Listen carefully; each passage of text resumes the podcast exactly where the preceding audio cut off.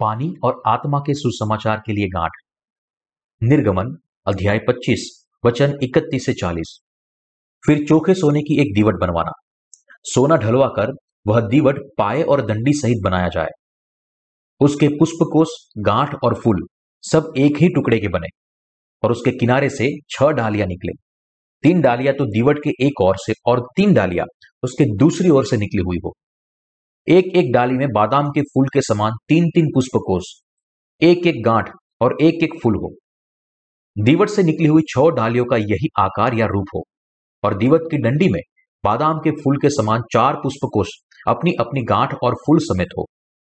और दीवट से निकली हुई छह डालियों में से दो दो डालिया के नीचे एक एक गांठ हो। वे दीवट समेत एक ही टुकड़ी के बने हुए हो। उनकी गांठें और डालिया सब दीवट समेत एक ही टुकड़ी की हो।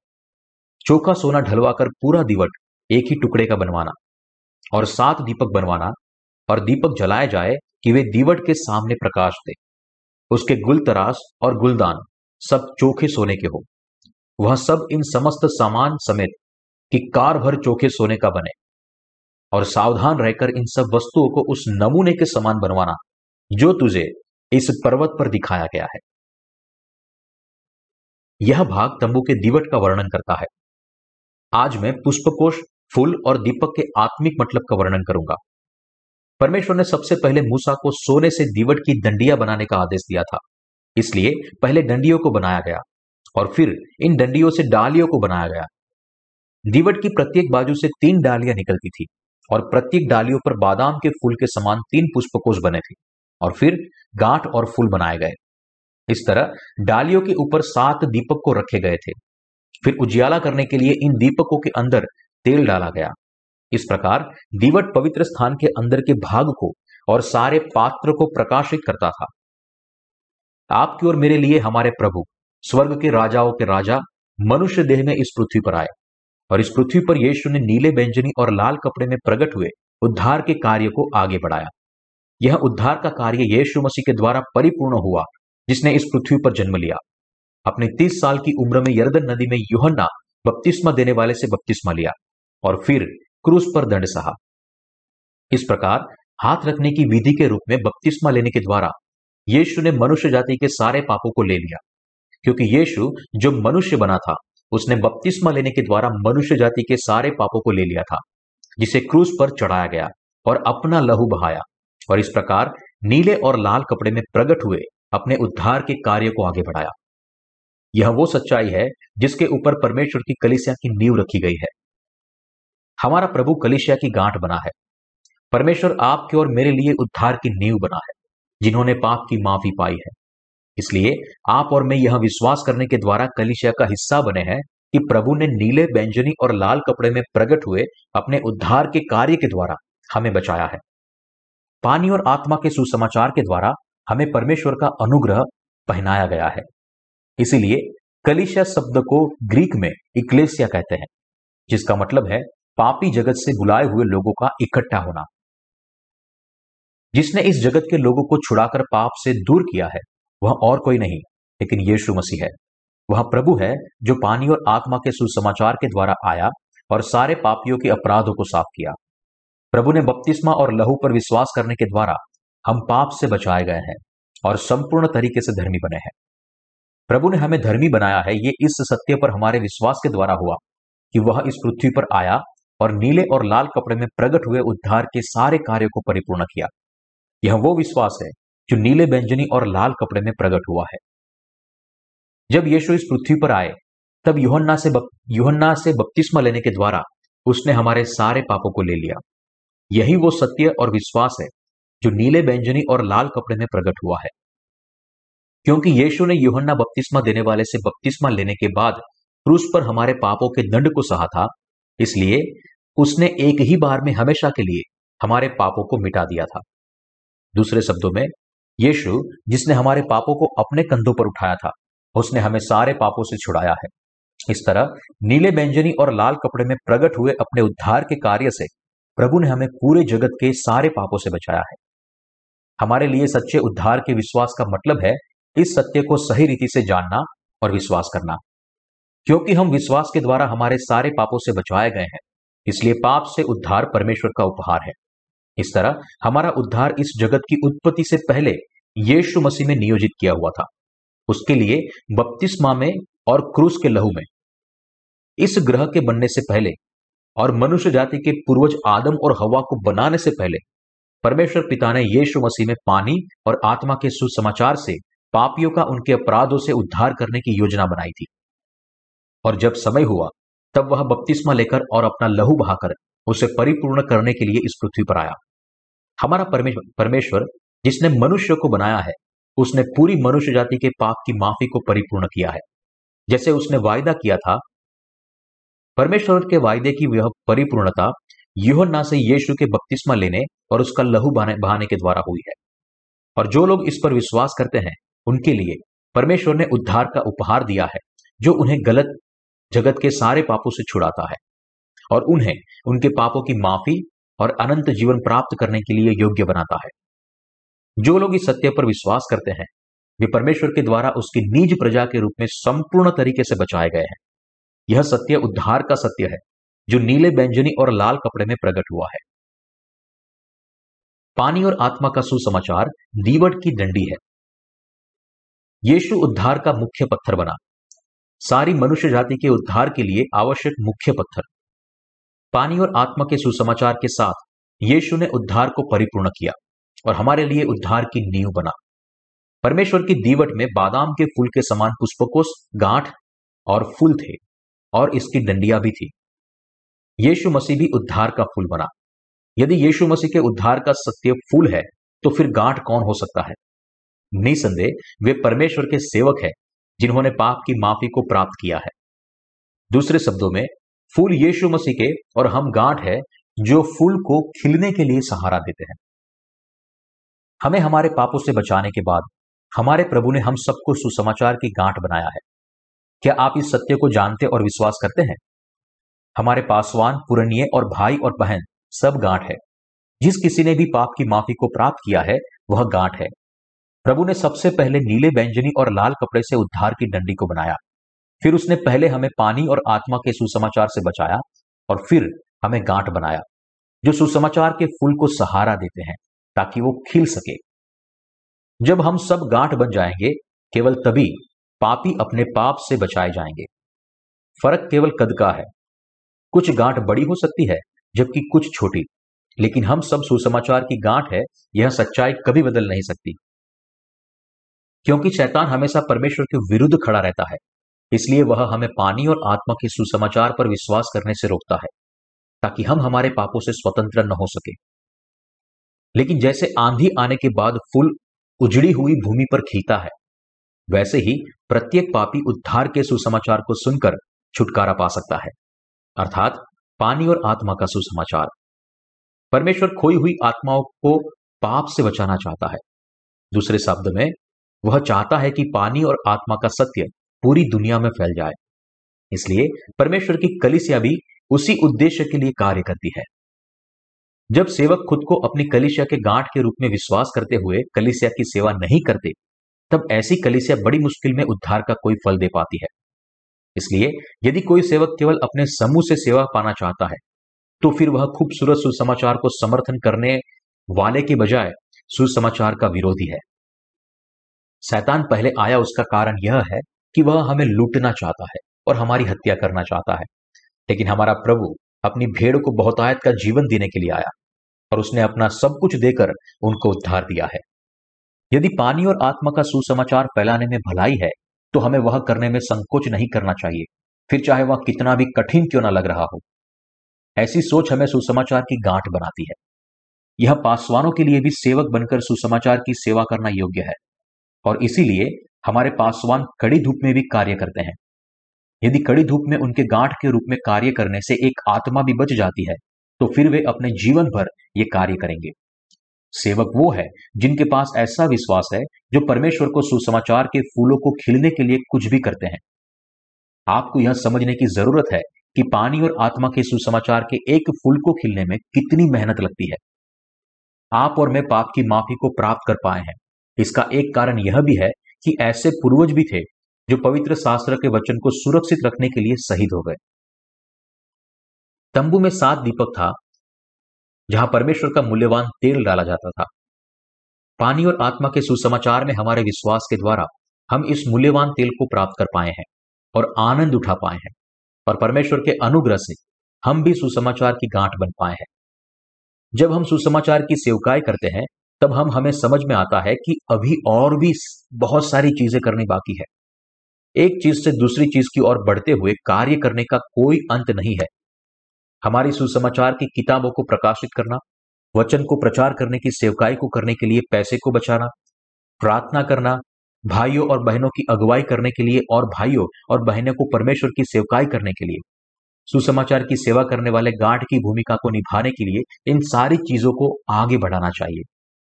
मैं आशा करता हूँ कि आप कभी भी इस सच्चाई को नहीं भूलेंगे कि परमेश्वर हम धर्मियों को गांठ के रूप में इस्तेमाल कर रहा है, जो पानी और आत्मा के सुसमाचार के फूल को खिलने के योग्य बनाता है। नए विश्वासियों की सुधि लेना भी परमेश्वर का कार्य है। परमेश्वर की कलिसिया में सबसे ज़्यादा ज़्यादा सुंदर, लेकिन साथ ही साथ डरावने जवान भाई और बहनें हैं, जिन्होंने हाल ही में पाप की माफ़ी प्राप्त की है। उनके सामने पासवान को भी बड़ी नम्रता से उनकी आत्मिक समझ में जुड़ना चाहिए। क्यों? क्योंकि भले ही उन्होंने पाप की माफ़ी को प्राप्त किया है, लेकिन उनका न्याय करने का स्तर अभी भी दहीक है। इसलिए विश्वास के पूर्वज जिन्होंने पहले विश्वास किया था, उन्हें गांठ बनना चाहिए। जो जवान विश्वासियों की सेवा करे, जो उनके कदमों के पीछे चल रहे हैं। उन्हें नए विश्वासियों की सेवा करनी चाहिए, ताकि जब नए विश्वासी अपने विश्वास में आगे बढ़े तब उन्हें समझ में आए कि जब वे विश्वास में नए थे, तब उनका कैसे ख्याल रखा गया था।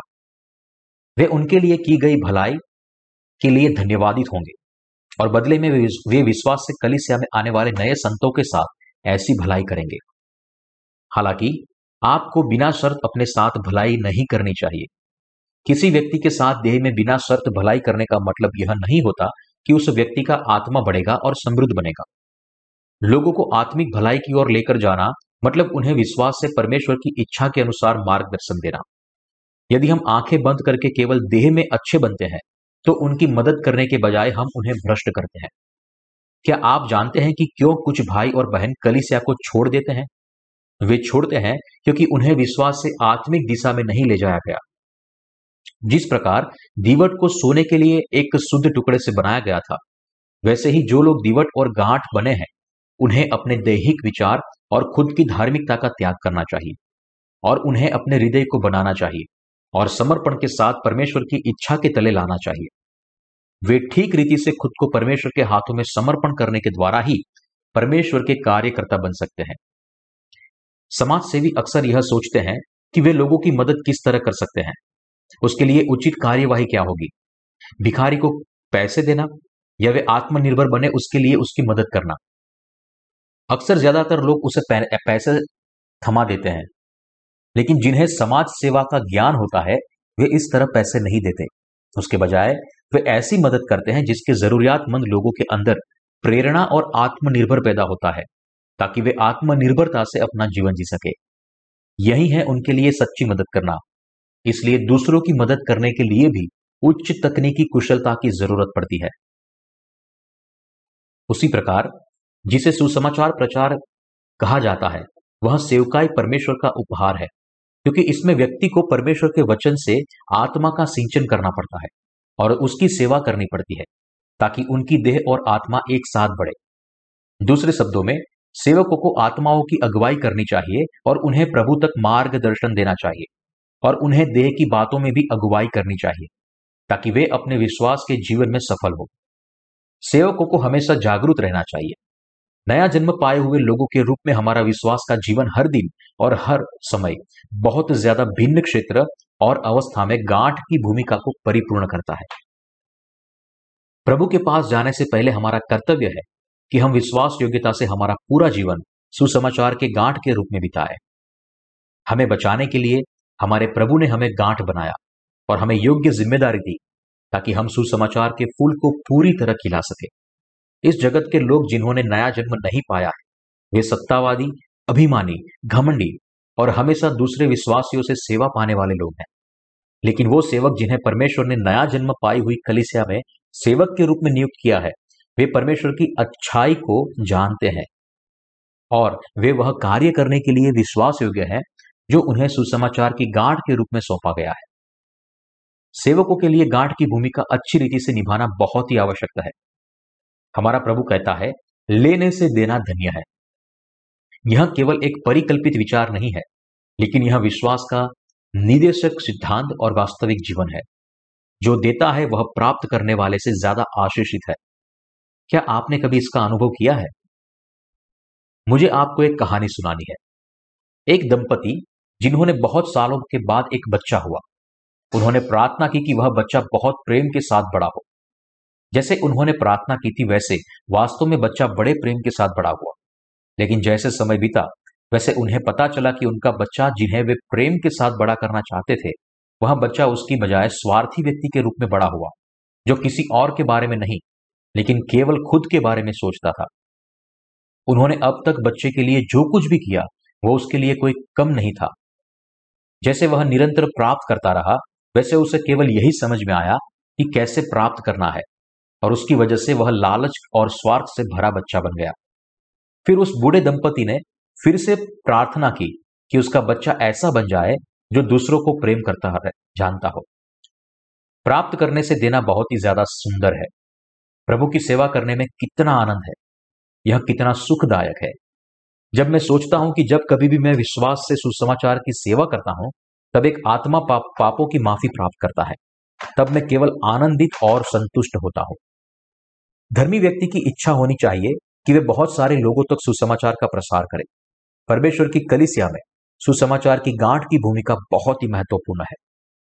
आपको और मुझे यह समझना चाहिए कि परमेश्वर ने हमें गांठ के रूप में किस स्तर पर रखा है और गांठ के इस स्तर पर हमें विश्वास के द्वारा हमारी भूमिका को परिपूर्ण करना चाहिए। मैं विश्वास करता हूँ कि जब हम हमारी योग्यताओं और घमंड से नहीं, लेकिन परमेश्वर पर हमारे विश्वास के द्वारा सुसमाचार की सेवा करते हैं तब वह उद्धार के फूल को पूरी तरह खिला देता है। जब हम सुसमाचार की गांठ बनते हैं, तब सुसमाचार का फूल खिलता है और इस फूल के द्वारा बहुत सारे लोग आशीषित होते हैं। कलिसिया दीवट है, जो उद्धार के प्रकाश से इस जगत को प्रकाशित करती है। एक साथ इकट्ठा होने के द्वारा धर्मी जन सुसमाचार की दीवट बनते हैं और इस जगत को प्रकाशित करते हैं। धर्मी जन पानी और आत्मा के सुसमाचार को प्रकाशित करते हैं। दीवट के रूप में जीवन सत्य के प्रकाश से अंधकारमय दुनिया को प्रकाशित करता है। यह हमारा जीवन है। तब पापों की माफ़ी प्राप्त किया हुआ धर्मी जन सुसमाचार की गांठ बनता है। तब इस संसार में विश्वास का फूल पूरी तरह खिलता है। और जब ऐसा होता है, तब पानी और आत्मा के सुसमाचार की गवाही पूरी दुनिया में फैलती है। इस गांठ के बगैर कोई फूल या दीपक नहीं है। दीवत की डंडी में बादाम के फूल के समान चार कटोरे थे। उनमें से प्रत्येक की गांठ और फूल थे। जब हम ऐसी गांठ बनते हैं और हम में से प्रत्येक को दी गई भूमिका को परिपूर्ण करते हैं, तब परमेश्वर की कलिसिया हर जगह बढ़ती है और बहुत सारी आत्माओं को उनके पापों से बचाया जा सकता है। जब हम दिवट की ओर देखते हैं, तब हम देखते हैं कि गांठ के ऊपर एक और गांठ है और उस गांठ के ऊपर भी डंडी के साथ दूसरी गांठ है। इस प्रकार आपकी सुसमाचार की सेवकाई के द्वारा सुसमाचार का फूल खिला है। और इस पूरी दुनिया में सुसमाचार का प्रचार हुआ है। आप और मैं, यह गांठ है। पानी और आत्मा के सुसमाचार को सुनने से लेकर अब तक, इस पूरे संसार में इसका प्रचार करने तक, हमने गांठ के रूप में अनगिनत कार्य किए हैं। इस तरह आप अपने पापों की माफ़ी प्राप्त कर सकते हैं और इसे दूसरों तक प्रसार कर सकते हैं। हमने गांठ के रूप में हमारी भूमिका को आगे बढ़ाने के लिए बहुत सारे कार्य किए हैं। उदाहरण के रूप में, हमने शिष्यता के प्रशिक्षण और आत्मिक निवर्तन के लिए दो साल पहले एक प्रार्थनालय बनवाया। यह इमारत बनाने के लिए हमें तकरीबन एक महीना लगा। जब हम विश्वास से यह इमारत बना रहे थे, तब हमने सोचा, हमारे भाई और बहनें आत्मिक निवर्तन के लिए इस स्थान पर आएँगे और बहुत सारी खोई हुई आत्माएँ हमारे प्रार्थनालय में आएगी, वचन सुनेगी और पापों की माफ़ी को प्राप्त करेगी। यद्यपि हमने इस इमारत को बनाते समय बहुत कठिनाई का सामना किया, हम हमेशा इस विचार को हमारे मन में रखते थे, इस प्रकार की कठिनाई ये योजना और विश्वास योग्यता से कार्य करना ही आशा है। इस प्रकार शिष्यता की प्रशिक्षण के लिए यह इमारत बनी और हम इस आरामदायक जगह में आराधना कर पाए। यह उन लोगों की वजह से भी है जिन्होंने गांठ की भूमिका को परिपूर्ण किया। आप और मैं गांठ बने, इसलिए हम सब ऐसे डंडे मौसम में भी आराम से आराधना ले कर सकते हैं। यदि कोई गांठ नहीं होती तो यह आरामदायक परिस्थिति कभी नहीं होती। यह प्रार्थनालय बना उससे पहले, यह जगह उजड़ा हुआ जंगल थी। यदि हम साथ मिलकर इस उजड़ी हुई जगह पर परमेश्वर का वचन सुनने के लिए इकट्ठा हो सकते हैं तो क्या आप आना चाहेंगे? आराधना के लिए बहुत ही ठंडा है, आप शायद घर वापस जाएँगे। क्योंकि गांठ जगह पर है इसलिए हम सुसमाचार के फूल को न केवल आज के दिन खिला सके हैं, लेकिन हम भविष्य में भी ऐसा करना जारी रखेंगे। एक बहुत ही प्रसिद्ध कोरियन कविता का शीर्षक है गुल दाऊदी के पास, और वह इस प्रकार है, एक गुल दाऊदी को फूलने फूलने के लिए बुलबुल वसंत की तरह रोई गई। एक गुल दाऊदी को फलने फूलने के लिए मेघ गर्जना काले बादल की तरह लपेटा हुआ होगा। निसंदेह, बहुत सारे परमेश्वर के सेवक और बहुत सारे संतों की गांठ को सुसमाचार के पेड़ में रखा गया होगा। पानी और आत्मा के सुसमाचार को खिलने के लिए जिन सेवकों ने गांठ की भूमिका परिपूर्ण किया था उन्हें हर दिन कड़ी मेहनत की थी। और इस गांठ के नीचे परमेश्वर ने बादाम के फूल के पुष्पकोश को रखा था, ताकि हम इस गांठ की भूमिका को और भी अच्छी तरह से परिपूर्ण कर पाए। और परमेश्वर ने अपने समय में हम पर अपना अनुग्रह भी बरसाया है। हमें सात दीपक के लिए तेल भी दिया है। हम हमारी खुद की सामर्थ्य से कुछ भी नहीं कर सकते। यह जानते हुए हमारे प्रभु ने कलिसिया के द्वारा हमें अपना अनुग्रह दिया, ताकि हम सुसमाचार की सेवा करने वाली गांठ की भूमिका को परिपूर्ण करने के लिए योग्य बने। इसलिए आपको समझना चाहिए कि गांठ बनने का मतलब यह नहीं है कि हम अपने सामर्थ्य से सुसमाचार को फैला सके। इसके बजाय, यह केवल परमेश्वर के अनुग्रह के द्वारा ही हम सब यह गांठ बनने के लिए महिमावान बनाए गए हैं। जिन्होंने हाल ही में पापों की माफ़ी पाई है और जिन्होंने थोड़े समय पहले पाई है, वे सब एक समान गांठ है, जो सुसमाचार की सेवा करते हैं। उनके आत्मिक स्तर में भिन्नता होने के बावजूद भी वे एक समान है, क्योंकि वे सब गांठ बनने के लिए बुलाए गए हैं। हमें से प्रत्येक जन बिना किसी अपवाद के गांठ है। किसी और कार्य में हाथ न बटाते हुए केवल आत्मिक तौर पर प्रचार करना सही आत्मिक जीवन नहीं है। जो लोग वास्तव में आत्मिक हैं, वे सुसमाचार के लाभ के लिए कुछ भी करेंगे। कलिसिया में मेरा स्तर यह है, इसलिए मैं केवल ये काम ही करूँगा। तुमने अभी अभी पापों की माफ़ी पाई है, इसलिए जब मैं मेरा काम करता हूँ, तब क्या तुम्हें कोई और काम करना चाहिए? यह सही नहीं है। जब सुसमाचार की सेवा करने की बात आती है, तब कोई भी छोटा या बड़ा नहीं है। हमें एक दूसरे के साथ एकता में जुड़ना चाहिए और केवल सुसमाचार को फैलाने और फूलने के लिए निषेचक बनना चाहिए। नया जन्म पाए हुए संत कैसे देह का अनुसरण कर सकते हैं? जब मैं बहुत खुश हूँ क्योंकि मेरे पाप मिटाए गए हैं और मैं पाप रहित बना हूँ। लेकिन मैं और भी ज़्यादा खुश हूँगा यदि मैं धनवान बन जाऊँ। क्या यह अच्छा नहीं होगा कि मैं समृद्धि में जीवन जीऊं? क्या ऐसा कोई व्यक्ति है जो देह में सफल व्यक्ति बना हो और साथ में ही उसकी आत्मिक समस्या भी सुलझ गई? जब मैं पहली बार प्रभु से मिला, तब मुझे पता था कि उसने मुझे बचाया है, ताकि मैं सुसमाचार के लिए संपूर्ण गांठ बनूं। मैंने सोचा कि मैं इस भूमिका को व्यवसाय करने और पैसे कमाने के द्वारा परिपूर्ण करूँगा। मैंने सोचा कि मैं हर दिन चर्च जाऊँगा, संडे स्कूल में पढ़ाऊँगा, बच्चों में पानी और आत्मा के सुसमाचार का प्रसार करूँगा, छोटा व्यवसाय करूँगा और दिन के कुछ घंटे ही काम करूँगा। मेरी प्रत्येक दिन की कमाई को भेंट के रूप में कलिसिया को दूँगा और इस प्रकार भौतिक रूप से सेवा करने के द्वारा कलिसिया स्थापन में मदद करूँगा। निसंदेह, मैंने यह भी सोचा था कि मेरे व्यवसाय में कुछ घंटे बिताने के अलावा मैं मेरा बाकी बचा हुआ समय प्रभु के लिए व्यतीत करूँगा। लेकिन मेरे विचारों की परवाह किए बिना, जब मैंने प्रभु से पूछा कि मुझे गार्ड के रूप में कौन सी भूमिका निभानी है, तब मेरे विचारों की परवाह किए बिना प्रभु ने चाहा कि मैं उसे पैसे कमाने के द्वारा परिपूर्ण न करूँ। उस समय मेरे विचार गलत थे। प्रभु ने मुझे यह करने की अनुमति नहीं दी।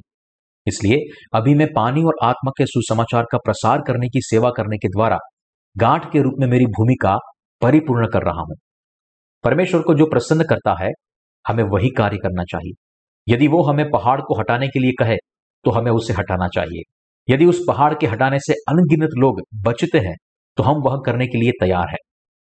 भले यदि दिया हुआ कार्य असंभव और अविचारी लगे, लेकिन परमेश्वर ने हमें विश्वास के द्वारा वह करने के लिए कहा है। और यदि यतः आत्मिक तौर पर लाभदायक है तो फिर हम विश्वास करते हैं कि निश्चित तौर पर उसे पूरा करना चाहिए। पाइप से पहाड़ को खोदने में हमारी शुरुआत कमज़ोर लग सकती है, लेकिन समय चलते हम विस्फोटक से पहाड़ को उड़ा देंगे और पत्थर के ढेर को बुलडोजर से साफ़ कर देंगे। फिर पहाड़ गायब हो जाएगा। दूसरे शब्दों में, क्योंकि हम हमारे मनुष्य निर्मित विचारों का अनुसरण नहीं करते, लेकिन केवल परमेश्वर की इच्छा का अनुसरण करते हैं, इसलिए हमेशा विश्वास के द्वारा परमेश्वर को सुसमाचार की गांठ की भूमिका परिपूर्ण करते हैं। इस प्रकार हम उसकी गांठ के रूप में हमारी भूमिका को आगे बढ़ाते हैं। प्रभु ने हमें अपनी कलिशा के अंदर रखा है, ताकि हम सुसमाचार के प्रसार के लिए गांठ बन पाए। हम अभी जहाँ पर हैं, केवल वही अंतर है।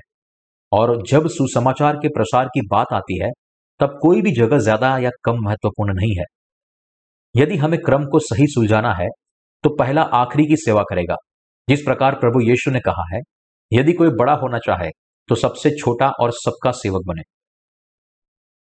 क्या यह सच नहीं है कि जब प्रभु ने हमें गांठ की भूमिका को परिपूर्ण करने के लिए बुलाया था, तब वह नहीं चाहता था कि हम अकेले दिए और खुद का प्रदर्शन करें? जब हम अच्छी तरह से गांठ की भूमिका को परिपूर्ण करते हैं, तब हमारे प्रभु के अद्भुत कार्य होते हैं। जिस प्रकार दीवट में लगे सात दीपक अपने प्रकाश से पवित्र स्थान को प्रकाशित करते हैं यह आज के पवित्र स्थान के वचन में लिखा है।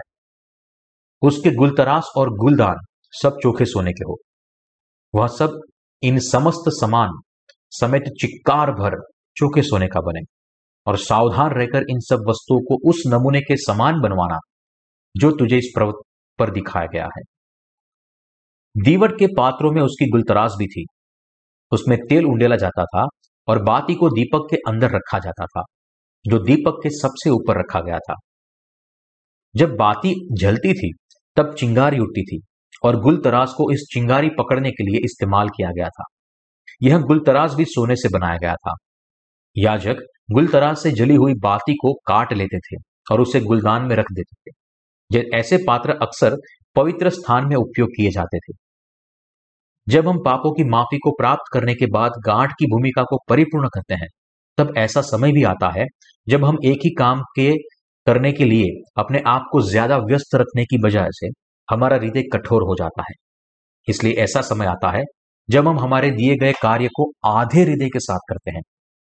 ऐसे समय में परमेश्वर के सेवक को दीवट के गुलतरास को बदलने की ज़रूरत है। जिस तरह जली हुई गुलतरास को काट दिया जाता है, वैसे ही परमेश्वर के सेवक उन्हें दिए गए कार्य को बदलने के द्वारा अपने हृदय को नया कर सकते हैं। हमारा प्रभु हमारे हृदय के अंगारे को बदलता है, ताकि हम हमारे नए हृदय के साथ सुसमाचार की सेवकाई कर पाए। जैसे कि लिखा हुआ है, पुरानी बातें बीत गई है, देखो, सब बातें नहीं हो गई है। इसके द्वारा सेवक फिर से एक बार नए बने और अपने हृदय के साथ सुसमाचार की सेवकाई करें। क्या आपको पता है कि पवित्र स्थान के अंदर और कुछ नहीं, लेकिन चोखा सोना है? विश्वास के द्वारा विश्वास योग्य गांठ बनने के लिए आपको निरंतर प्रभु के नए कार्य को खोजना चाहिए। केवल तभी हम विश्वास के द्वारा जी सकते हैं। हमें आज विश्वास से जीना चाहिए और हमें कल भी विश्वास से जीना चाहिए। विश्वास के द्वारा हम हर दिन गांठ की नई भूमिका को परिपूर्ण कर सकते हैं। हम परमेश्वर के सुसमाचार के सेवकों को गुलतरास में से जला हुआ कोयला निकाल देना चाहिए। दीपकों की देखभाल करनी चाहिए और उन्हें जलते हुए रखना चाहिए और सुनिश्चित करना चाहिए कि उनका प्रकाश कभी भी कम ना हो। पवित्र स्थान के अंदर सुहावना था। प्रभु ने धर्मी लोगों को बुलाया और परमेश्वर की कलिसिया में इकट्ठा किया, ताकि वे दीवट बन जाए और पापों की माफ़ी के सुसमाचार का प्रसार करता है। इसके अंदर परमेश्वर ने अगुए रखे हैं। उसने सारे धर्मी जन को अपना उपहार दिया है, जो उन्हें सुसमाचार की सेवकाई करने के लिए योग्य बनाते हैं, और उसने हमें बुलाया है, ताकि हम गांठ बनने के द्वारा प्रभु की सेवकाई करें। जो सुसमाचार के फूलों को खिला देता है। इस प्रकार परमेश्वर ने हमें पूरी दुनिया में सारे पापियों तक सुसमाचार का प्रसार करने के लिए अनुमति दी है। यह है परमेश्वर की कलिसिया। दूसरे शब्दों में, हम परमेश्वर की कलिसिया के लोग हैं, जहाँ बुलाए हुए और उद्धार पाए हुए इकट्ठा होते हैं। हमारे परमेश्वर ने हमें सारे पाप और अपराधों से बचाने के द्वारा हमें उद्धार दिया है और हमें संसार से अलग किया है। हमारे प्रभु के उद्धार के द्वारा, परमेश्वर ने हमें यीशु पर विश्वास करने के द्वारा बचाया है। और उसने इस कलिसिया की रचना की, ताकि हम एक साथ मिलकर सुसमाचार की सेवकाई कर सके। यह वो सत्य है जिसने संतों को इकट्ठा किया है। कलिसिया का अस्तित्व है, इसका कारण यह है कि वह पानी और आत्मा के सुसमाचार के प्रकाश को चमका रहे दीवट को सोने के एक ही टुकड़ी से बनाया गया था। उसका कारण यह था कि परमेश्वर की कलिसिया को एक साथ जोड़े और सुसमाचार के फूल को खिला सके।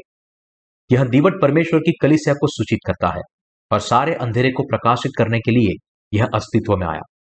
कलिसिया के अस्तित्व का यही उद्देश्य है। कलिसिया सबसे पहले हम नया जन्म पाए हुए लोगों की सेवकाई करने के लिए गांठ बनी और अब हमारी बारी है। आप और मैं और हम सब, जिन्होंने पापों की माफ़ी पाई है, उन्हें यह गांठ बनना चाहिए। और हम सबको गांठ के रूप में हमारे कार्यों को आगे बढ़ाना चाहिए और निषेचक बनना चाहिए, ताकि परमेश्वर का फूल पूरी तरह से खिल सके। हम सब धर्मी और सारी परमेश्वर की कलिसिया को, दीवट की भूमिका को आगे बढ़ाना चाहिए, जो पूरी दुनिया में सुसमाचार का प्रकाश फैलाता है और प्रभु की सेवा करता है। हम कोई नई संस्था स्थापित करने की कोशिश नहीं कर रहे हैं। यदि हमें अनिवार्य रूप से हमारी संस्था का वर्णन करना पड़े तो फिर यह यीशु की संस्था है। हम धर्मी लोग हैं, जिन्हें प्रभु यीशु की सेवा करने के लिए बुलाया गया है। जब हम दीवट की गांठ बनते हैं और प्रभु की सेवा करते हैं, तब हमें समझ में आता है कि उसने भी गांठ के रूप में हमारी सारी जरूरतें परिपूर्ण की है। भले ही हम हमारी ज़रूरत परिपूर्ण करने के लिए कुछ ना करें, फिर भी परमेश्वर बहुतायत से हमारी सारी जरूरतें परिपूर्ण करता है। जैसे प्रभु ने कहा है, वैसे सारी जरूरतें नियम समय पर पूरी होती है। इसलिए पहले तुम परमेश्वर के राज्य और उसके धर्म की खोज करो। तो ये सब वस्तुएँ भी तुम्हें मिल जाएगी। जो धर्मी सुसमाचार की सेवा करता है, परमेश्वर उसकी सारी जरूरतें पूरी करता है। जब गांठ की भूमिका को आगे बढ़ाने वाले सेवक कठिनाई का सामना करते हैं, तब प्रभु उन्हें सामर्थ्य देता है और कहता है, खुश रहो, मैं हमेशा तुम्हारे साथ हूँ। जब गांठ के अंदर कोई विश्वासी नहीं होता, तब वो उसे विश्वास देता है और कहता है मज़बूत विश्वास रख। तुम मेरे द्वारा सब कुछ कर सकते हो, जो तुम्हें सामर्थ्य देता है। और प्रभु अपना अनुग्रह भी उसे देता है। फिर प्रभु यह कहने के द्वारा उसकी समस्या सुलझाता है। मेरी गांठ, तुम्हें वास्तव में इसकी ज़रूरत है। मैं तुम्हारे लिए इस समस्या को हल करूँगा। हमें उसके धर्मी कार्य के लिए गांठ के रूप में इस्तेमाल करने के लिए परमेश्वर हम धर्मी लोगों को आशीषित करता है, जो गांठ बने हैं। हम धर्मी जो कुछ भी करें हमें उसे सुसमाचार को खिलने के लिए गांठ के रूप में सेवा करनी चाहिए। हमारे विद्यार्थियों को सुसमाचार की गांठ के रूप में अपने स्कूल का जीवन विश्वास, योग्यता से जीना चाहिए।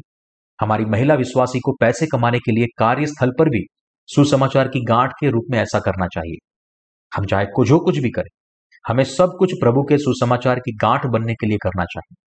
हम धर्मी जन को सुसमाचार की गांठ की भूमिका को आगे बढ़ाना चाहिए और हमें इसी तरह हमारा वास्तविक विश्वास का जीवन जीना चाहिए।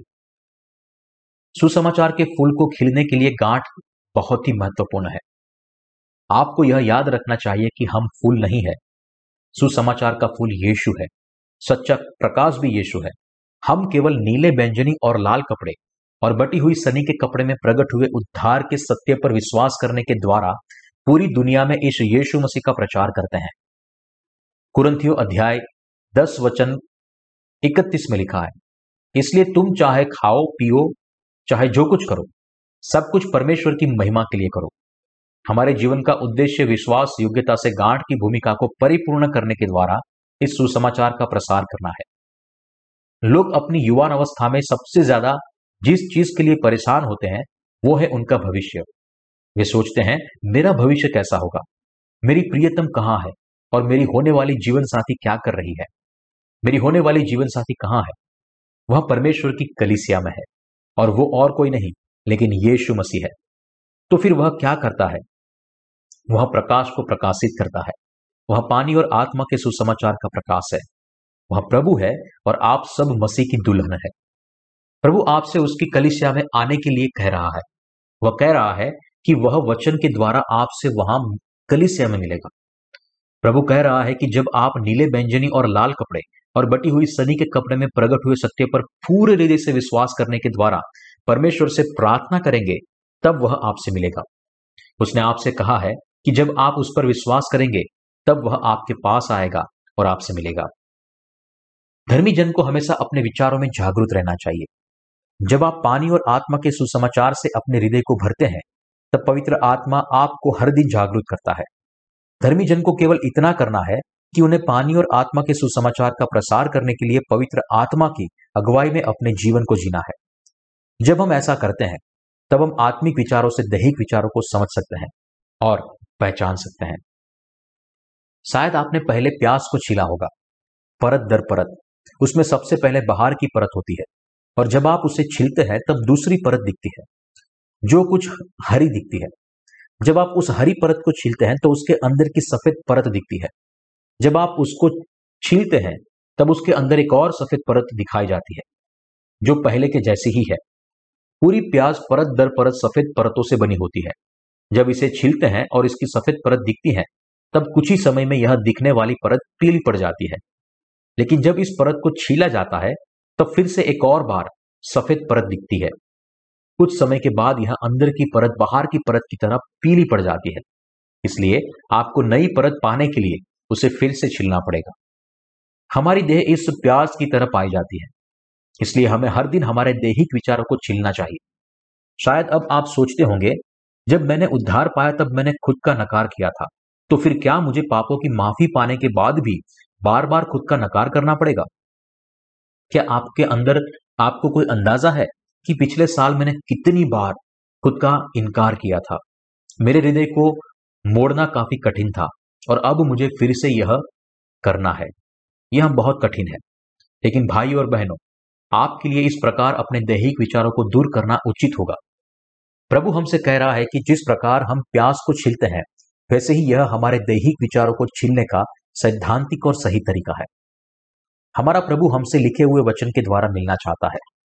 वह हमसे भेंट की रोटी की मेज पर, दीवट में धूप वेदी पर और प्रायश्चित के ढकने के सामने मिलना चाहता है। मेरे कहने का तात्पर्य यह नहीं है कि आपके विश्वास न करने के बावजूद भी आपको विश्वास करने का ढोंग करना है और खुद का नकार करना है, लेकिन आपको विश्वास के साथ अपने हृदय से खुद का नकार करना है। क्या आप इस बात को समझ रहे हैं? प्रभु हमें यह सलाह नहीं दे रहा है कि हमें अपने आप का इनकार करना है, लेकिन वह कह रहा है कि आपको यह करना ही चाहिए। जब आप अपने हृदय से मन से यह ठान लेते हैं कि आपको खुद का इनकार करना है। तब खुद का इनकार अपने आप हो जाता है। आपको समझ के बिना यह हो जाता है। अरे तो इस तरह मैं खुद का नकार कर सकता हूँ। लेकिन यदि मूल सिद्धांत न सिखाए जाए और लोगों को केवल अपनी इच्छा का त्याग करने के लिए दबाव डाला जाए तो फिर न केवल यह उनके लिए असंभव है, लेकिन वे अंत में उनके विश्वास को खो भी सकते हैं। जब हम अपने हृदय को समर्पित करते हैं, तब प्रभु प्रसन्न होते हैं। और यदि हम प्रभु को प्रसन्न करना चाहते हैं तो फिर हमें हमारे दैहिक विचारों का समर्पण करना चाहिए। निसंदेह, कुछ ऐसी चीज़ें हैं जो हमारे लिए पाना बड़ा कठिन है, लेकिन हम उसे प्राप्त करने के लिए कड़ी मेहनत करेंगे। ऐसा क्या है? क्योंकि प्रभु ने हमें बचाया है और हमें अपने सेवक बनाया है, इसलिए ऐसा कुछ भी नहीं है जो हम नहीं कर सकते। जिस प्रकार प्रेरित पॉलुस कहता है, जो मुझे सामर्थ्य देता है, उसमें मैं सब कुछ कर सकता हूँ। उसके अतिरिक्त, जब सुसमाचार के फूल को खिलाने की बात आती है, तब यदि हम छोटी से भी छोटी गांठ बने तो वह खिलाना तब भी बहुत ही अद्भुत होगा। तो फिर ऐसा क्या है जो हम नहीं कर सकते? जब हम छोटी गांठ बनते हैं, तब प्रभु सुसमाचार के फूल को खिलाते हैं और आत्माओं को बचाते हैं। तो फिर क्या हम उसकी गांठ नहीं बन सकते? बिल्कुल बन सकते हैं। हमें तत्परता से हमारे हृदय में विश्वास को ग्रहण करना चाहिए। हमें केवल सही को सही पहचानना है। और कहना है हाँ वह सही है।